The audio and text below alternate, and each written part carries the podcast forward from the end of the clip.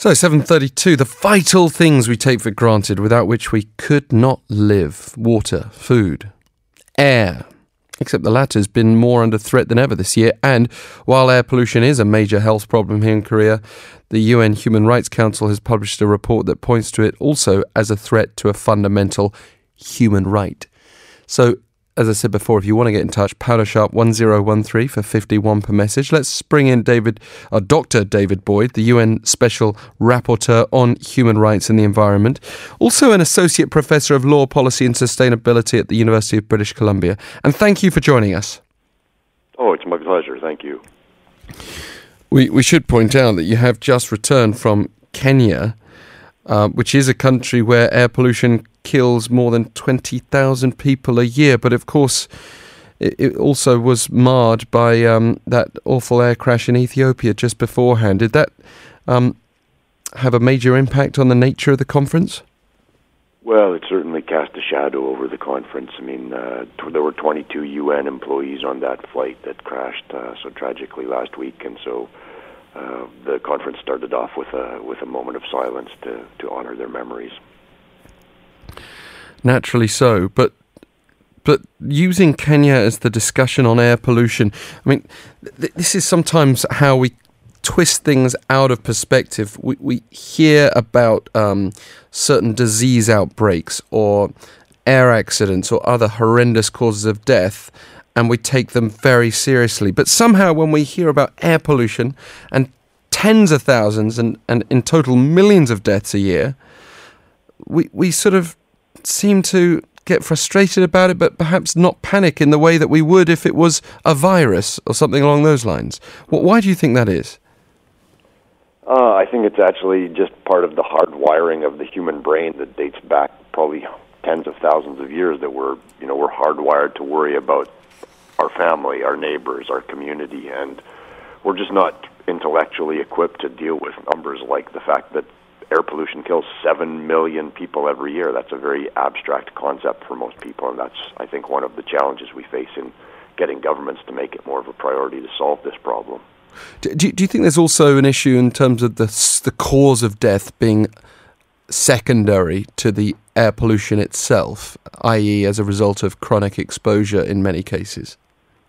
Yes, I do think that's a problem. But you know, if we look at, for example, deaths from smoking, I mean, countries around the world have really cracked down on smoking in recent decades. Even though nobody's death certificate says smoking is the cause of death, you know, right. lung cancer or some other horrendous disease. Same thing with air pollution. I mean, the science now, and I think part of the part of the delay in dealing with air pollution has just been that the we're we're just starting to catch up with the science. I mean, most people think of air pollution as a problem that harms harms their lungs. You breathe polluted air in, it harms your lungs. That makes sense to people. But in fact, what we've realized just in recent years is that air pollution also causes heart disease, stroke, lung cancer, and a whole variety of illnesses.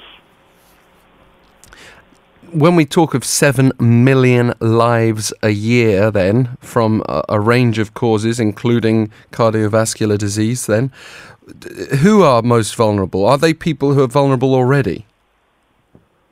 Uh, well, there's a combination of, of vulnerability. So certainly, uh, when we talk about seven million premature deaths, we're talking about about half of those premature deaths are caused by exposure to outdoor air pollution, and about half of those deaths are caused by what we call household or indoor air pollution. And those those premature deaths largely take place in low-income countries where people are using um, still using firewood or crop residues or even dried uh, animal manure to cook and to heat their homes. And so that's that's those people are vulnerable because of poverty. But there are solutions to those problems, which is just to for governments to actually help those low income families out with cleaner cook stoves and cleaner fuels. And here's where the here's where the story becomes a good news story rather than a bad news story. We know what the solutions are, and in countries like India and Indonesia, just in the last five or five or so years, governments have provided those types of clean fuels and clean cook stoves to over 100 million low-income households. So that's the kind of that's the kind of change we need to see in the world to prevent those easily preventable deaths.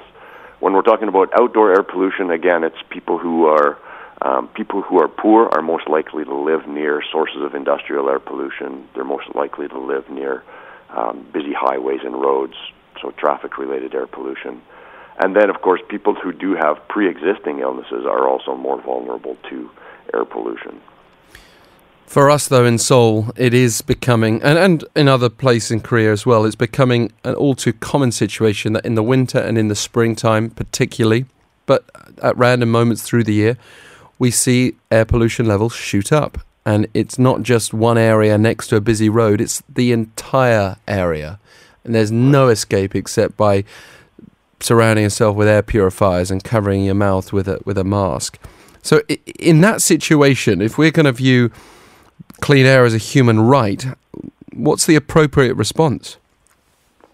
Well, and so that's what I put in in quite comprehensive detail in my report to the Human Rights Council is that everyone does have everyone has the right to live in a healthy environment and there's a certain uh, number of things that are essential elements of the right to a healthy environment, clean air and clean water being two of the most critical. And so where where we as individuals have a human right, then governments and businesses have obligations. And so, in the case of air pollution, governments have an obligation to take what I describe as seven critical steps to address this problem and respect our right to breathe clean air.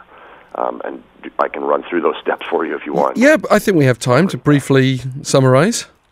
Yeah, so basically, the seven steps are to monitor air quality, which uh, which is done in Korea, uh, to assess the sources of air quality, and that's a really critical step because if we don't know where the pollution is coming from, how are we going to stop it? Third is to engage the public by providing information on air quality, on the sources of air pollution, and um, and engage the public in developing solutions. Fourth is the fourth step is probably the most critical, which is to develop laws, regulations, and standards that will protect everyone's right to breathe clean air. Fifth is to have a national air quality action plan that outlines the timelines and the steps that the government will take. Sixth is to provide adequate resources to implement the plan. And seventh is to monitor and evaluate, make sure the plan's working. And if it's not, then to uh, to go back and uh, add additional, stronger steps to make to make the plan work. Well, it sounds like an excellent plan of action to me. The, the problem is, even at the second hurdle there, it seems so unclear what are the sources? Sometimes they're domestic, sometimes they're coming from China. There was even the recent claim that they come from North Korea at times. Eh, a lot of it depends on the weather and geography, of course. But within even the domestic question, there's a whole range of sources there. Makes it quite complex from a government's point of view eh, eh, to, to, to sort of take that on. No, frankly, it's not that complicated. I mean, if you get independent academic researchers at a university, they can uh, they can crunch the numbers, they can use satellite data, they can come up with uh, a comprehensive analysis of where the pollution is coming from. So, for example, I've seen exactly that kind of analysis for for the country of China, for the country of India, saying in very clear order, here are the top five, the top ten sources of air pollution in the entire country and that's what those governments need to target. Something like that is a critical step and should be done, uh, you know, on an urgent basis. I would say for Korea. Well, many people will like hearing you saying that, even if the implications are tough. Because we are constantly told how vague this is, uh, but but we've had studies in the past. Years ago on this show, we interviewed um, an expert affiliated with NASA who was involved in the study above the ground of, of sources of pollutants here. And, and of course, it does vary over time, but he, he did give us some clear answers. And then when this latest administration took office, they, they said they were going to tackle air pollution, but then we waited until the worst of the days this spring or late winter to, to really talk about it again. Is this the kind of inaction that you come up against regularly in your line of work? This idea that once clean air comes around, that people let these issues drop? Yes, and, and governments around the world are notorious for not tackling air pollution with the degree of urgency that this problem requires. I mean, 7 million deaths a year, that's more than the combined total of deaths from war, murder, tuberculosis, HIV, AIDS, and malaria combined. I mean, this is a global public health crisis, and it's certainly a crisis in Korea where you're experiencing this kind of uh, horrific levels of air pollution. So, you know, the sources, w- there's no need to have a, a, a we don't need a 10 year study to figure out the sources. We know what the primary sources are. They're, you know, pollution from uh, coal fired electricity generation plants pollution from major industrial sources, traffic related air pollution, and all of those are within the government of Korea's ability to address on a very rapid and expeditious basis. Especially as we had record coal imports two years in a row, 2017 and 2018, to this country. And that coal's being burned somewhere. And we're building more coal power plants, not reducing them. How concerned right. are you about those basic facts? Uh, deeply concerned, and one of the one of the clear, crystal clear recommendations in my report is that all high income countries in the world should close down all coal-fired power plants by the year 2030. So obviously, if we're closing down all coal-fired plants by the year 2030, there, it makes no economic sense to build new ones. And in fact, you know, where I live, Canada, in the United Kingdom, in dozens of countries have made exactly that commitment to phase out all coal-fired electricity generation by the year 2030. That's absolutely essential for protecting air quality, and it's also equally essential for addressing the global problem of climate change. So it's really a kind of a we get a we get a double dividend by closing down these coal-fired power plants. Even if we did shut down all our coal plants, though, given the millions of cars that are in action on a daily basis in Seoul, with very little to dissuade them from doing so, is it something that we also need to take much more seriously on the traffic front? Absolutely, yeah. So uh, governments need to put in place stronger air quality standards for, or, or stronger emission standards for motor vehicles. Uh, governments need to stop subsidizing diesel fuel, which I'm not sure if that's the case in Korea, but in Canada, taxes are lower on diesel fuel despite the fact that it causes more air pollution than regular gasoline. Right. And societies need to make a concerted effort at all levels to change the way that we run our cities. I mean, for a, the problem is for the last 120 years we've built cities around cars. We need to build cities around people, which means denser cities, um, better opportunities, safe safe opportunities for cycling and walking, and uh, state of the art public transit systems. Those are some of the best investments that governments can possibly make. The uh, the diesel situation here, they, they are targeting mainly older diesel vehicles, uh, and diesel fuel sadly still is uh, often seen as a cheaper alternative.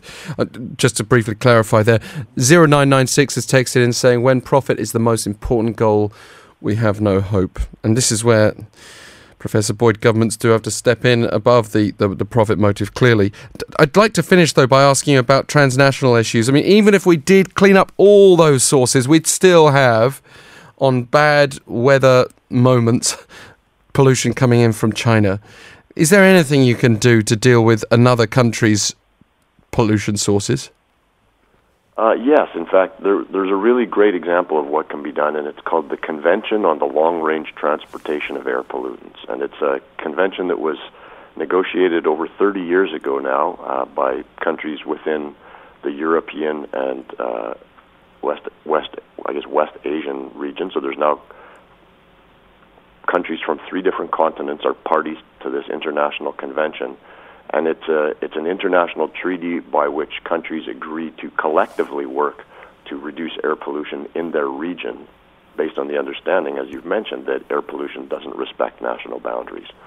So that that international treaty, that convention, has been a, a shining example of successful international cooperation. The, um, the 50, approximately 50 countries that have ratified it, and they have collectively reduced their emissions of different pollutants from 40 to 70 percent since that treaty came into effect. And I think that one of the things that I recommended in my report to the UN Human Rights Council is that other regions of the world emulate the success of that agreement and begin negotiations to come up with uh, regional treaties on air pollution, for example, in Southeast Asia.